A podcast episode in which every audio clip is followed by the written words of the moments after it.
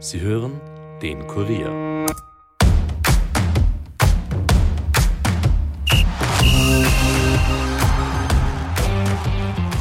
Er ist Ex-Spieler, TV-Experte und Forstwirt und hat zum Fußball, sei es in Österreich oder England, einiges zu sagen. Die Rede ist von Johannes Erdl, den alle nur Johnny nennen. Der 41-Jährige ist auch nach dem Ende seiner aktiven Karriere noch sehr aktiv. Aktuell beschäftigt ihn etwa für Join der Afrika Cup. Wie blickt er auf die Krise bei der Wiener Austria? Was hat er in England gelernt? Und wie steht er zum ewigen Streitthema Tradition versus Kommerz? Das und mehr hört ihr in dieser Episode. Viel Spaß!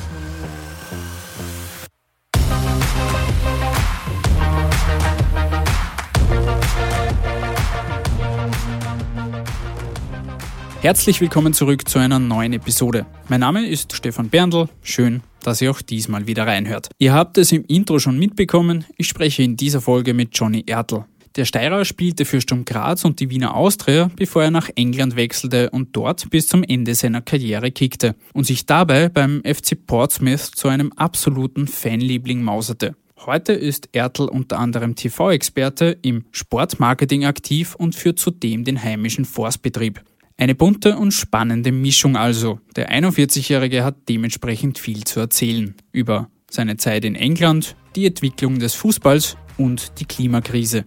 Aber das hört ihr euch jetzt am besten selbst an.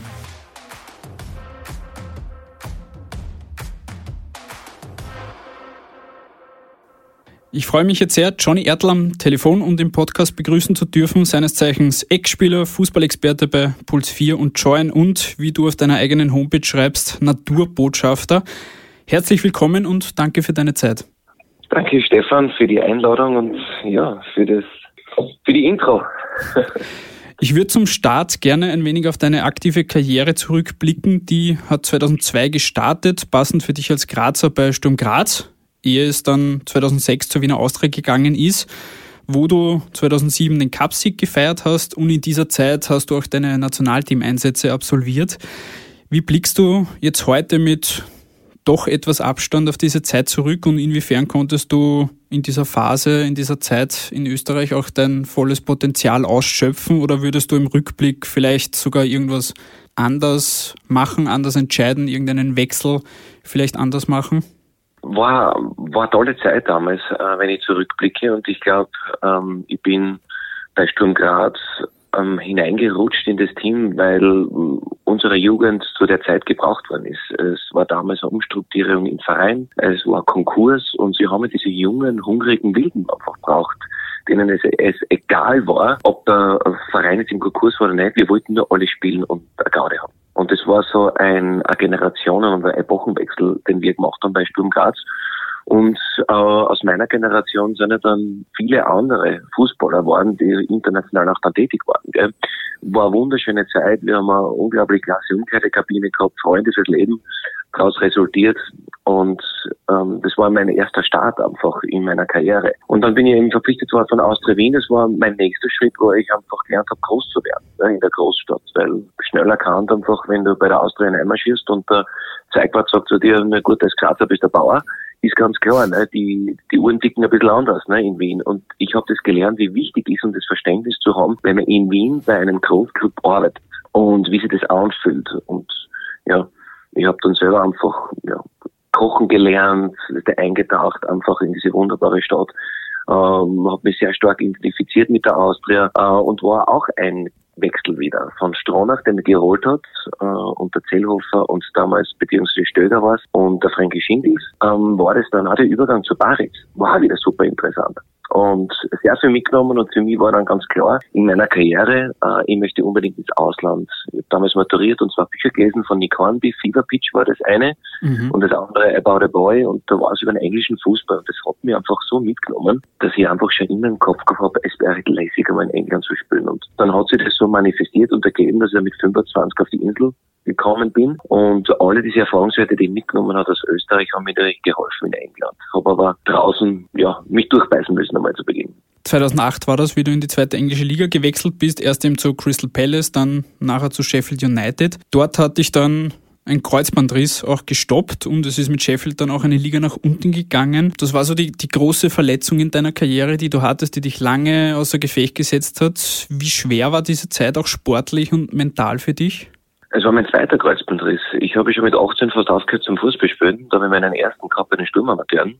Nach meinem ersten habe ich sehr viel im Holz, im, im Wald gearbeitet, mhm. habe Aufforstungen gemacht und habe studiert in Graz. Dann bin ich retour wieder gekommen zum Profifußball und der zweite zehn Jahre später war war schon schwierig äh, zu nehmen, weil äh, ich war gerade in meiner Prime, 27, 28 Jahre. Ich habe zwei wunderbare Jahre gehabt bei Crystal Palace. Also für mich war das kein Halten mehr.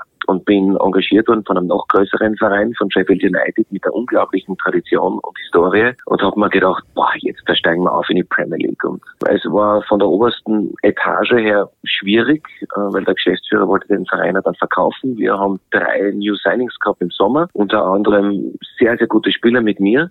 Und dann, ja, dann ist das Ganze, der Schuss nach hinten losgegangen. Und in einer Zeit, wo ich mir schwer dann habe, weil ich habe nicht richtig Fuß fassen können im Verein. Es war kein, war, der Verein war nicht richtig für mich. Der Crystal Palace war perfekt. Das waren die Eagles, die Adler, London habe ich genau reinpasst. Aber oben, es war eine sehr harte Stadt, eine Stahlstadt, also der Blades äh, war so der Sheffield United, ähm, hat nie richtig zu mir gepasst. Auch ähm, die Umkleidekabine. Und da immer sehr schwer dann und natürlich resultierend immer ist ja der Verletzung, wenn man sich nicht wohlfühlt. Ne? Und dann habe ich schon kämpfen müssen. Also es war dann nicht, so einfach im zweiten Jahr. Ich habe dann die Reha dann in Österreich gemacht, bin dann wieder retour. Und ich habe nämlich dann vom Verein getrennt und habe dann eben eine neue Challenge äh, gesucht. Und die war halt bei mir immer drinnen, ich möchte gerne einen englischen Verein als Kapitän auf den Rasen führen. Und das äh, ist mir dann gelungen dann in Portsmouth bei meiner dritten Stelle. So muss ich aber da ehrlich sagen, diese Freude, die ich im Norden von England gefunden habe und, und nach wie vor behalten habe, das ist ein Traum, weil der Norden hat ganz, ganz nette Leute und meine Frau ist dann mit mir oder meine damalige Freundin, jetzt meine Frau ist mit draufgekommen. Wir haben dann eine Band gegründet. Wir haben da auch Freunde gefunden, die waren, die sind herrlich.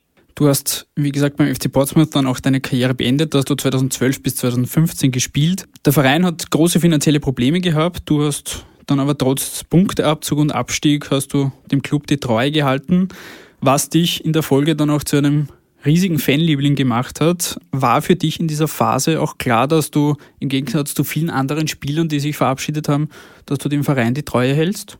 Ich habe da eine Aufgabe gehabt, fast für mich eine Lebensaufgabe. Also äh, ich bin geholt worden als arrivierter Spieler, als erfahrener Spieler, der auch viel Hoffnung bringt. Und obwohl der Verein jetzt in einer finanziell schwierigen Situation war, habe ich immer geschaut, dass äh, die Spieler zusammenhalten. Das war meine Aufgabe.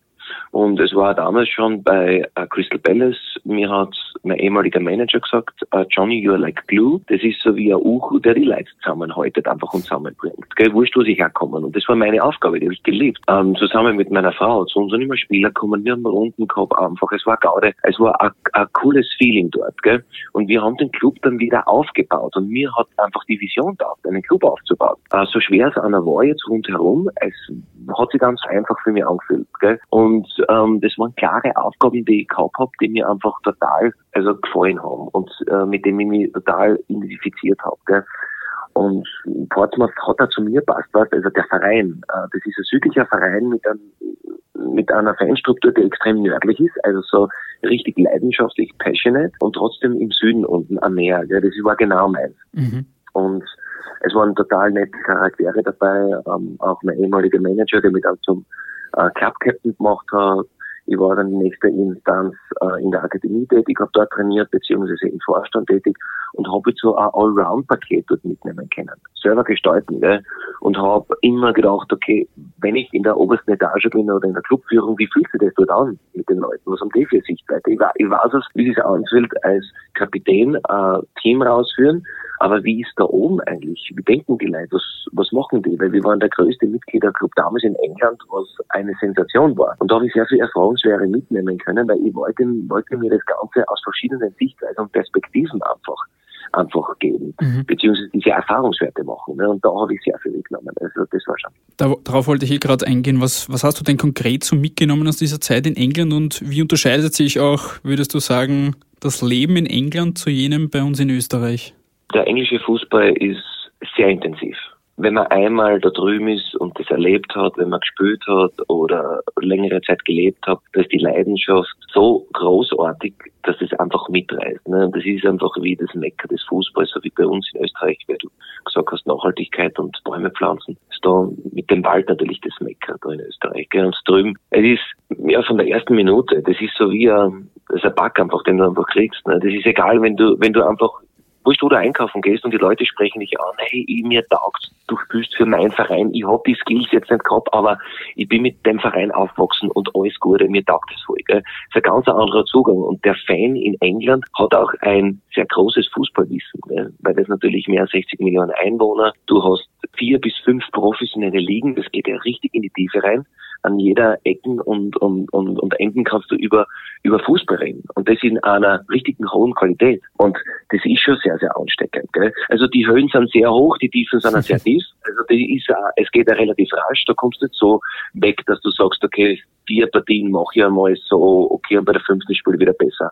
Also du musst liefern drüben. Ne? Also du hast schon einen unglaublichen Druck. Ne? Und das als jetzt Spieler vom Ausland, so wie ich es auch erlebt habe, habe ich mir auch, habe ich mich auch anpassen müssen. Nicht nur der Kultur mich, mich, äh, zu öffnen, sondern auch einfach, okay, wie kann ich besser werden? Weil, wieso soll mir der britische Manager aufstellen als österreichischer Skifahrer, der Lederhosen tragt, ne? und äh, ein Prototyp oder Stereotyp von Sound of Music ist, wie kann ich für mich besser werden? Und ich habe dann sehr viel visualisiert, ich habe sehr viel Mentaltraining gemacht, damit ich halt 10%, 15% besser bin wie die anderen, mhm. damit ich dann spiele. Ne? Und das war mein Erfolgsrezept dann in England und deswegen war ich dann auch acht Jahre drüben. Ne? Und es war so eine sehr schöne, prägende Zeit. Ne? Du bist dann wieder zurück nach Österreich gekommen und wir wollen auch wieder ein bisschen über Österreich reden und zwar über die Bundesliga. Die Lage bei deinen beiden Ex-Clubs könnte ja fast unterschiedlicher nicht sein derzeit. Sturm ist Vizemeister und Cupsieger. Die Austria kämpft sportlich und finanziell ums Überleben.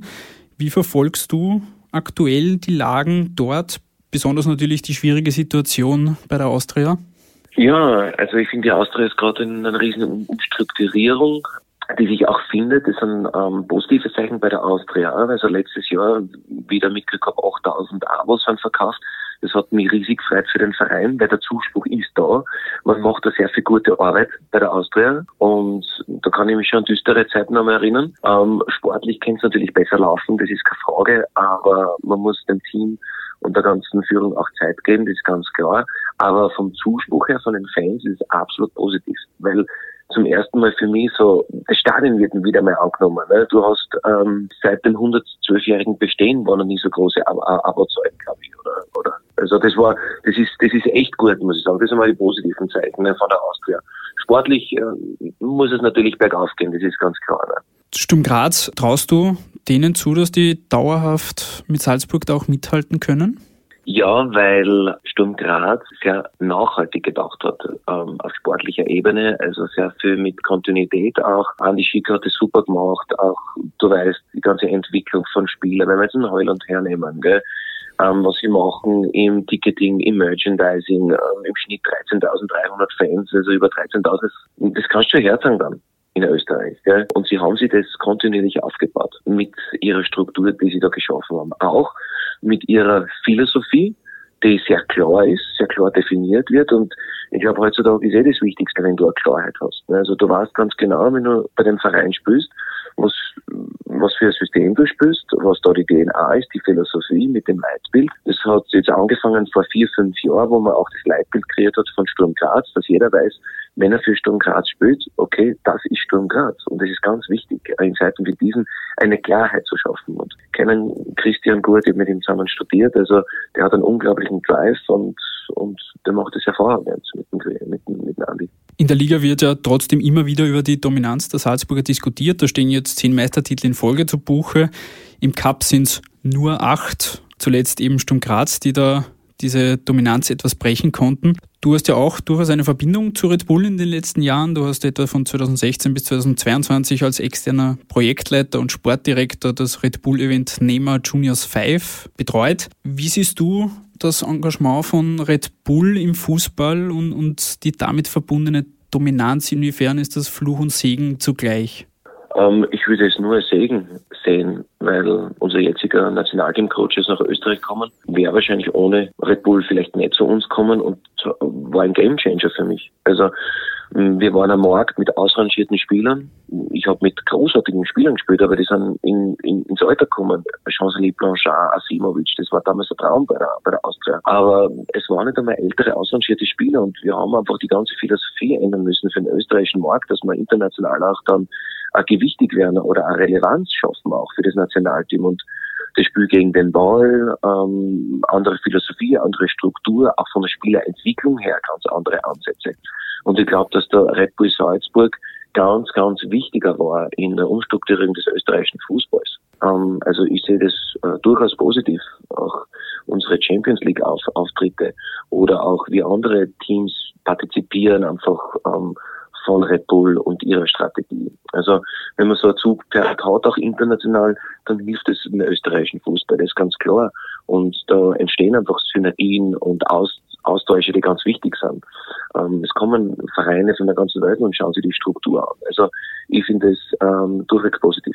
Jetzt ist ja die heutige Fußballzeit wohl generell nur mehr bedingt etwas für die ganz großen Fußballromantiker. Die Debatte Tradition gegen Kommerz wird nach wie vor und immer wieder geführt und das ja durchaus leidenschaftlich.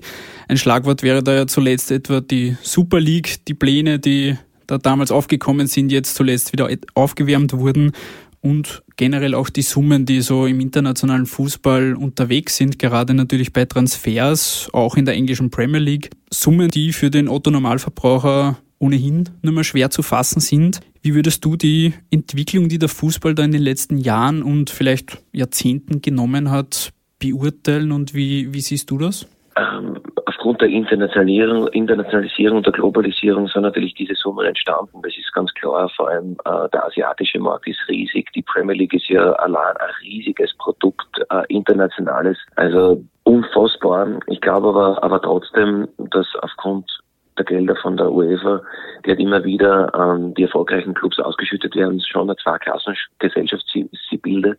Es wird immer schwieriger für die unteren Clubs darauf zu kommen und ähm, da muss sowieso eine Reform stattfinden. Äh, die UEFA hat da eh schon entgegensteuert, dass sie sagt, okay, sie macht ihre Bewerbe breiter, aber trotzdem, es wird langfristig darauf hinführen, dass man ähm, Beispiel Amerika, dass man Gehaltsobergrenze macht, dass man ähm, die Strukturen äh, in Zaun hält und dass man da finanziell vor allem nachhaltiger wirtschaftet für die Vereine. Also das, das wird ein langfristiger Plan sein, finde ich.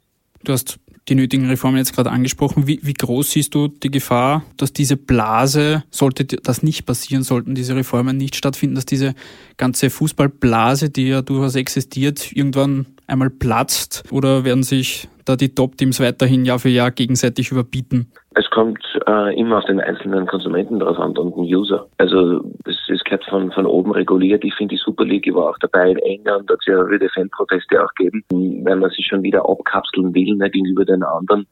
Also ich finde die Super League keine richtig gute Lösung, muss ich sagen. Also von diese, diese Top-Teams ähm, dass die eine, eine Liga, Liga schaffen. Man hat es eh schon mit der, mit der Champions League teilweise geschaffen, auf, aufgrund der finanziellen Strukturen. Aber ähm, das wäre ein bisschen, bisschen zu much. Es haben sich jetzt ein paar ähm, Vereine auch distanziert, vor allem britische Vereine auch, weil die Hebelwirkung der Fans natürlich schon sehr groß war. Gell? Und du merkst einfach, dass die Fans und die Supporters da eine gewichtige Rolle haben. Und das habe ich schön gefunden, einfach nur, dass die auch sagen, okay, wir sprechen auch noch mit, wir sind auch Teil, weil ohne Fans und Supporters geht es nicht.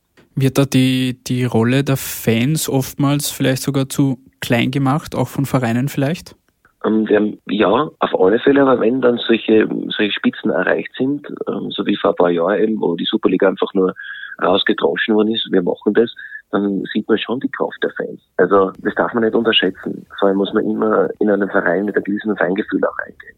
Vor, vor allem in England. Ich meine, sehr viele Vereine sind welche outgesourced, haben äh, Eigentümer aus anderen Ländern. Äh, der Fan in England kann damit aber relativ gut umgehen, aber trotzdem ist das Mitspracherecht bzw. der Einbeziehung der Fans ganz, ganz wichtig, um auch den Verein zu verstehen in seiner Struktur und in seiner Geschichte. Ich habe das selber miterlebt, auch in Portsmouth, da waren auch immer wieder Diskussionen, was machen wir mit unserem Verein? Wir können als Mitgliederverein jetzt nicht konkurrenzfähig sein. Wir können es schaffen bis in die zweite Liga, aber dann fehlen uns ähm, Millionen im zweistelligen Bereich, dass wir überhaupt konkurrenzfähig sein oder im Mittelfeld sind. Also das ist dann so der Schneeballeffekt, wo man dann in die dritte Liga wieder runterkommen. Und dann haben wir uns entschieden, okay, wir geben unseren Verein unter Anführungszeichen wieder aus der Hand an einen amerikanischen Investor. Aber behalten uns gewisse, sage mal, ein Heritage-Sport ist damals installiert worden, gewisse Rechte behalten sich der Fans einfach über. Da fangen wir vom, vom Badge an, also vom Wappen, über die Farben, über gewisse Grundelemente und Säulen, wo der Verein auch herkommt.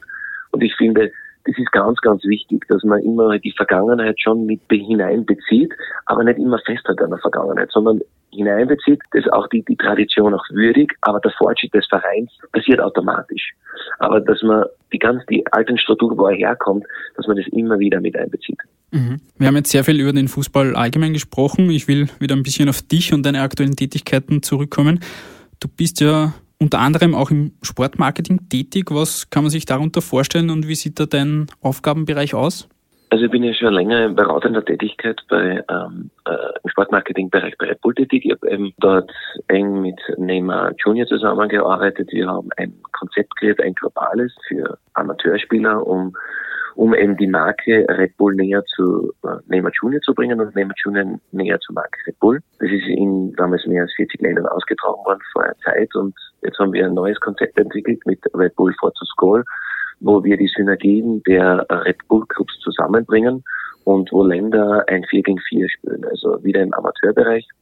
Und da bin ich jetzt für den sportlichen Bereich zuständig, auch für die Länder, ähm, ja, Kommunikation äh, beziehungsweise die Gestaltung des Konzepts äh, international und global. Also das ist mein Bereich äh, in beratender Tätigkeit für Red Bull im Sportmarketingbereich.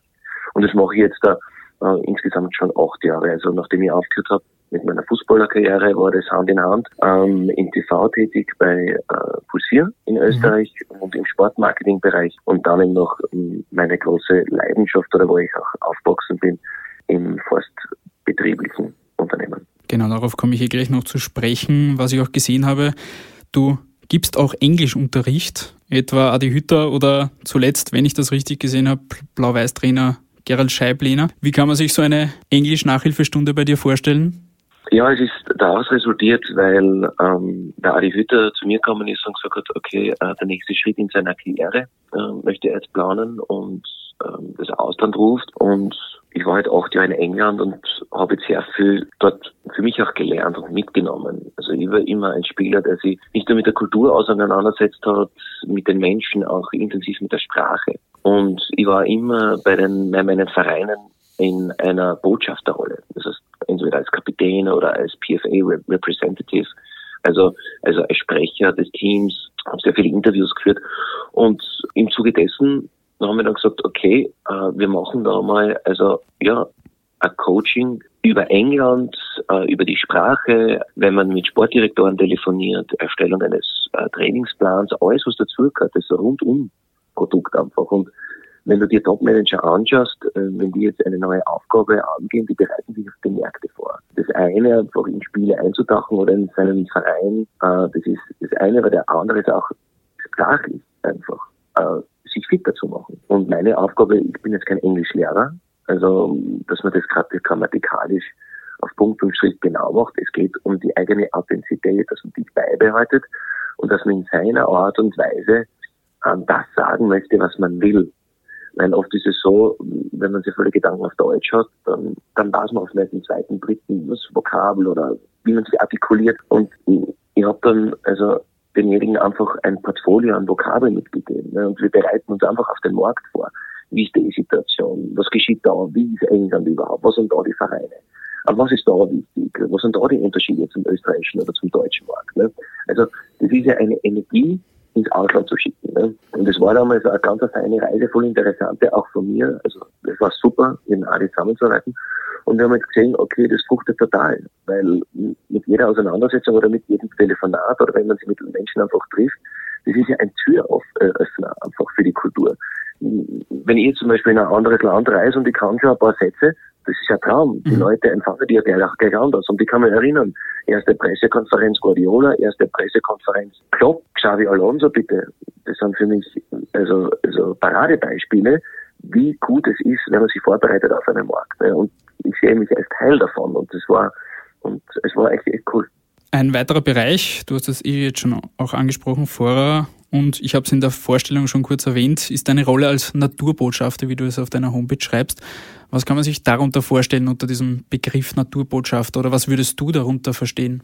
Es geht darum, dass ich Bewusstsein weitergebe. Also der Wald oder die Natur hat mir immer eine starke Erdung gegeben, aufgrund meines Berufes im Entertainment-Bereich. Also Himmel hoch sie auf, sind zu Tode betrübt. Das kann ja innerhalb von drei Tagen passieren, wenn du am Samstag das 14 Uhr schießt oder wirst das 2 zu 1 und dann machst du drei Eigentore. Ne? Also das liegt ja sehr nahe, nahe beieinander im Entertainment-Bereich. Und die Natur hat mir immer diese Erdung gegeben. Also ich bin, bin stark in der Natur aufgewachsen und ich möchte das Bewusstsein einfach weitergeben, weil es so viel Synergien gibt. Ich habe jedes Jahr Bäume gepflanzt ähm, bis jetzt. Ähm, bin stark verwurzelt mit der Natur, äh, mache Workshops. Es kommen auch Unternehmen äh, zu uns, zu meiner Frau und zu mir und wir machen da äh, Pfeil- und Bogen-Parcours, äh, machen wir, wir tun Bäume, Bäume pflanzen mit den Unternehmen.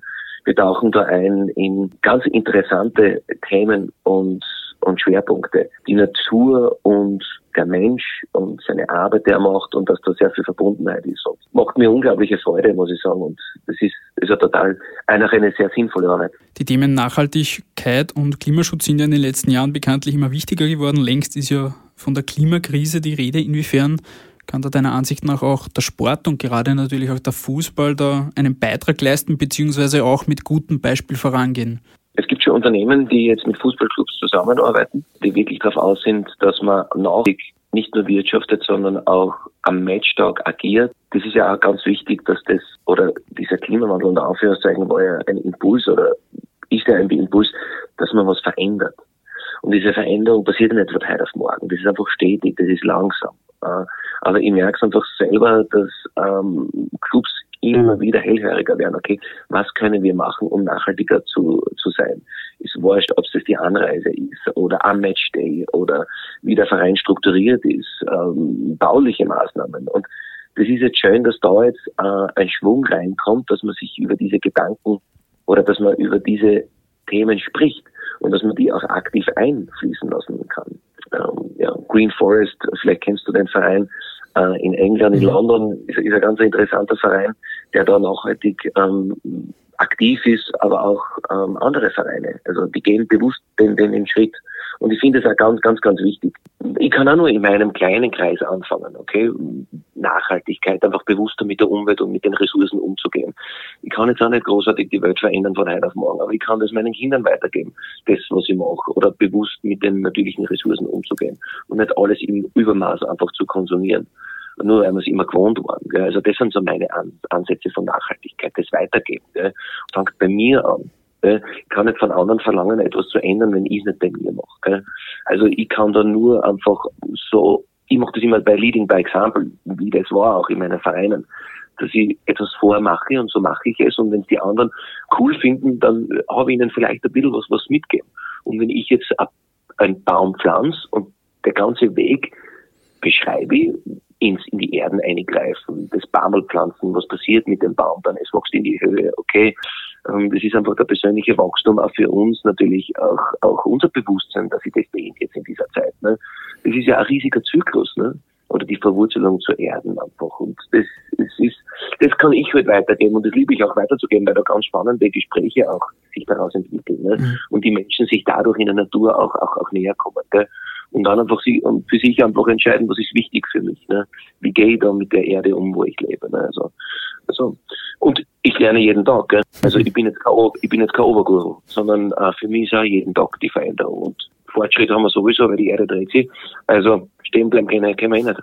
Zum Abschluss will ich noch ganz kurz auf deine Tätigkeit bei Puls 4 bzw. Join zu sprechen kommen, wo du als Fußballexperte tätig bist und aktuell den Afrika Cup kommentierst, der am Wochenende ja jetzt in die finale Phase geht. Was macht für dich einen, einen guten TV-Experten aus, beziehungsweise wie versuchst du persönlich diese Rolle als Experte anzulegen? Hm, der Afrika Cup ist ganz speziell. Also ich liebe die Bilder, die tanzenden Menschen und die Tatsache, dass Elfenbeinküste ins Halbfinale aufgestiegen ist, finde ich grandios. Was ich sehr liebe im Afrika Cup sind die Geschichten. Also ich bin ja so gern TV-Experte, weil ich da eintauche in, in eine Welt der Geschichten immer, weil ich ja selbst auch resoniere mit dem, was ich erlebt habe. Und ja, ähm, Elfenbeinküste hat unglaublich viele Geschichten oder Kap Verde einfach mit den neuen Inseln, halbe Million und sie gehen auf die Suche nach ihren Spielern global. Ist einfach köstlich. Und ja, ich bereite mich einfach so vor, dass ich einfach die Spiele anschaue, ähm, schaue einfach die Formation, die sie spielen, Hintergrundinformationen, auch über mein Netzwerk, wer schon dort gespielt hat, wer die Erfahrungswerte hat, ähm, wie ist in Mali, wie sind die Akademien in Afrika, also solche Background-Informationen interessieren mich immer, immer, immer extrem. Und der Afrika Cup ist schon was Besonderes. Also es ist nicht einfach. Die klimatischen Bedingungen, die Herausforderungen, gerade in einer Wettbewerbszeit in Europa, wo ja die meisten spielen, bist du dann herausgerissen und bist dann in Westafrika bei, ja, bei einer hohen Luftfeuchtigkeit, da wird dem Spieler schon alles abverlangt. Und du siehst auch, wie wichtig es den Spielern ist, ihr Land zu repräsentieren und was das bedeutet den Menschen, ähm, auf einem Kontinent diese Hoffnung zu geben. Das ist ja was ganz, ganz Spezielles. Wie gesagt, Afrika Cup jetzt am Wochenende geht es in die finale Phase, Halbfinale und dann Finale auf Join und dann Puls 24. Du wirst das Ganze kommentieren und besprechen. Lieber Johnny, wir sind damit am Ende dieses Podcasts angelangt, außer du hast noch irgendetwas zu ergänzen oder auf dem Herzen, dann bitte gerne. Du, na, danke. Also, danke für deinen Anruf, dass du dir die Zeit genommen hast, fast mit mir. Dann sage ich vielen Dank für deine Zeit und Expertise. Es hat mich wirklich sehr gefreut, dich hier als Gast gehabt zu haben. Und ich wünsche dir auch für die finale Phase des Afrika Cups viel Spaß und für die Zukunft natürlich nur das Beste. Okay, super. Danke auf alle Fälle fürs Telefonat. Vielen Dank, super. danke dir. Ciao, bye. Und ich bedanke mich auch bei euch allen fürs Zuhören. Wenn euch diese Episode und der Podcast gefallen haben, dann lasst es mich und uns gerne wissen. Wir freuen uns über jedes Feedback und jede Kritik. Ansonsten hören wir uns dann beim nächsten Mal wieder. Bis dahin, ciao.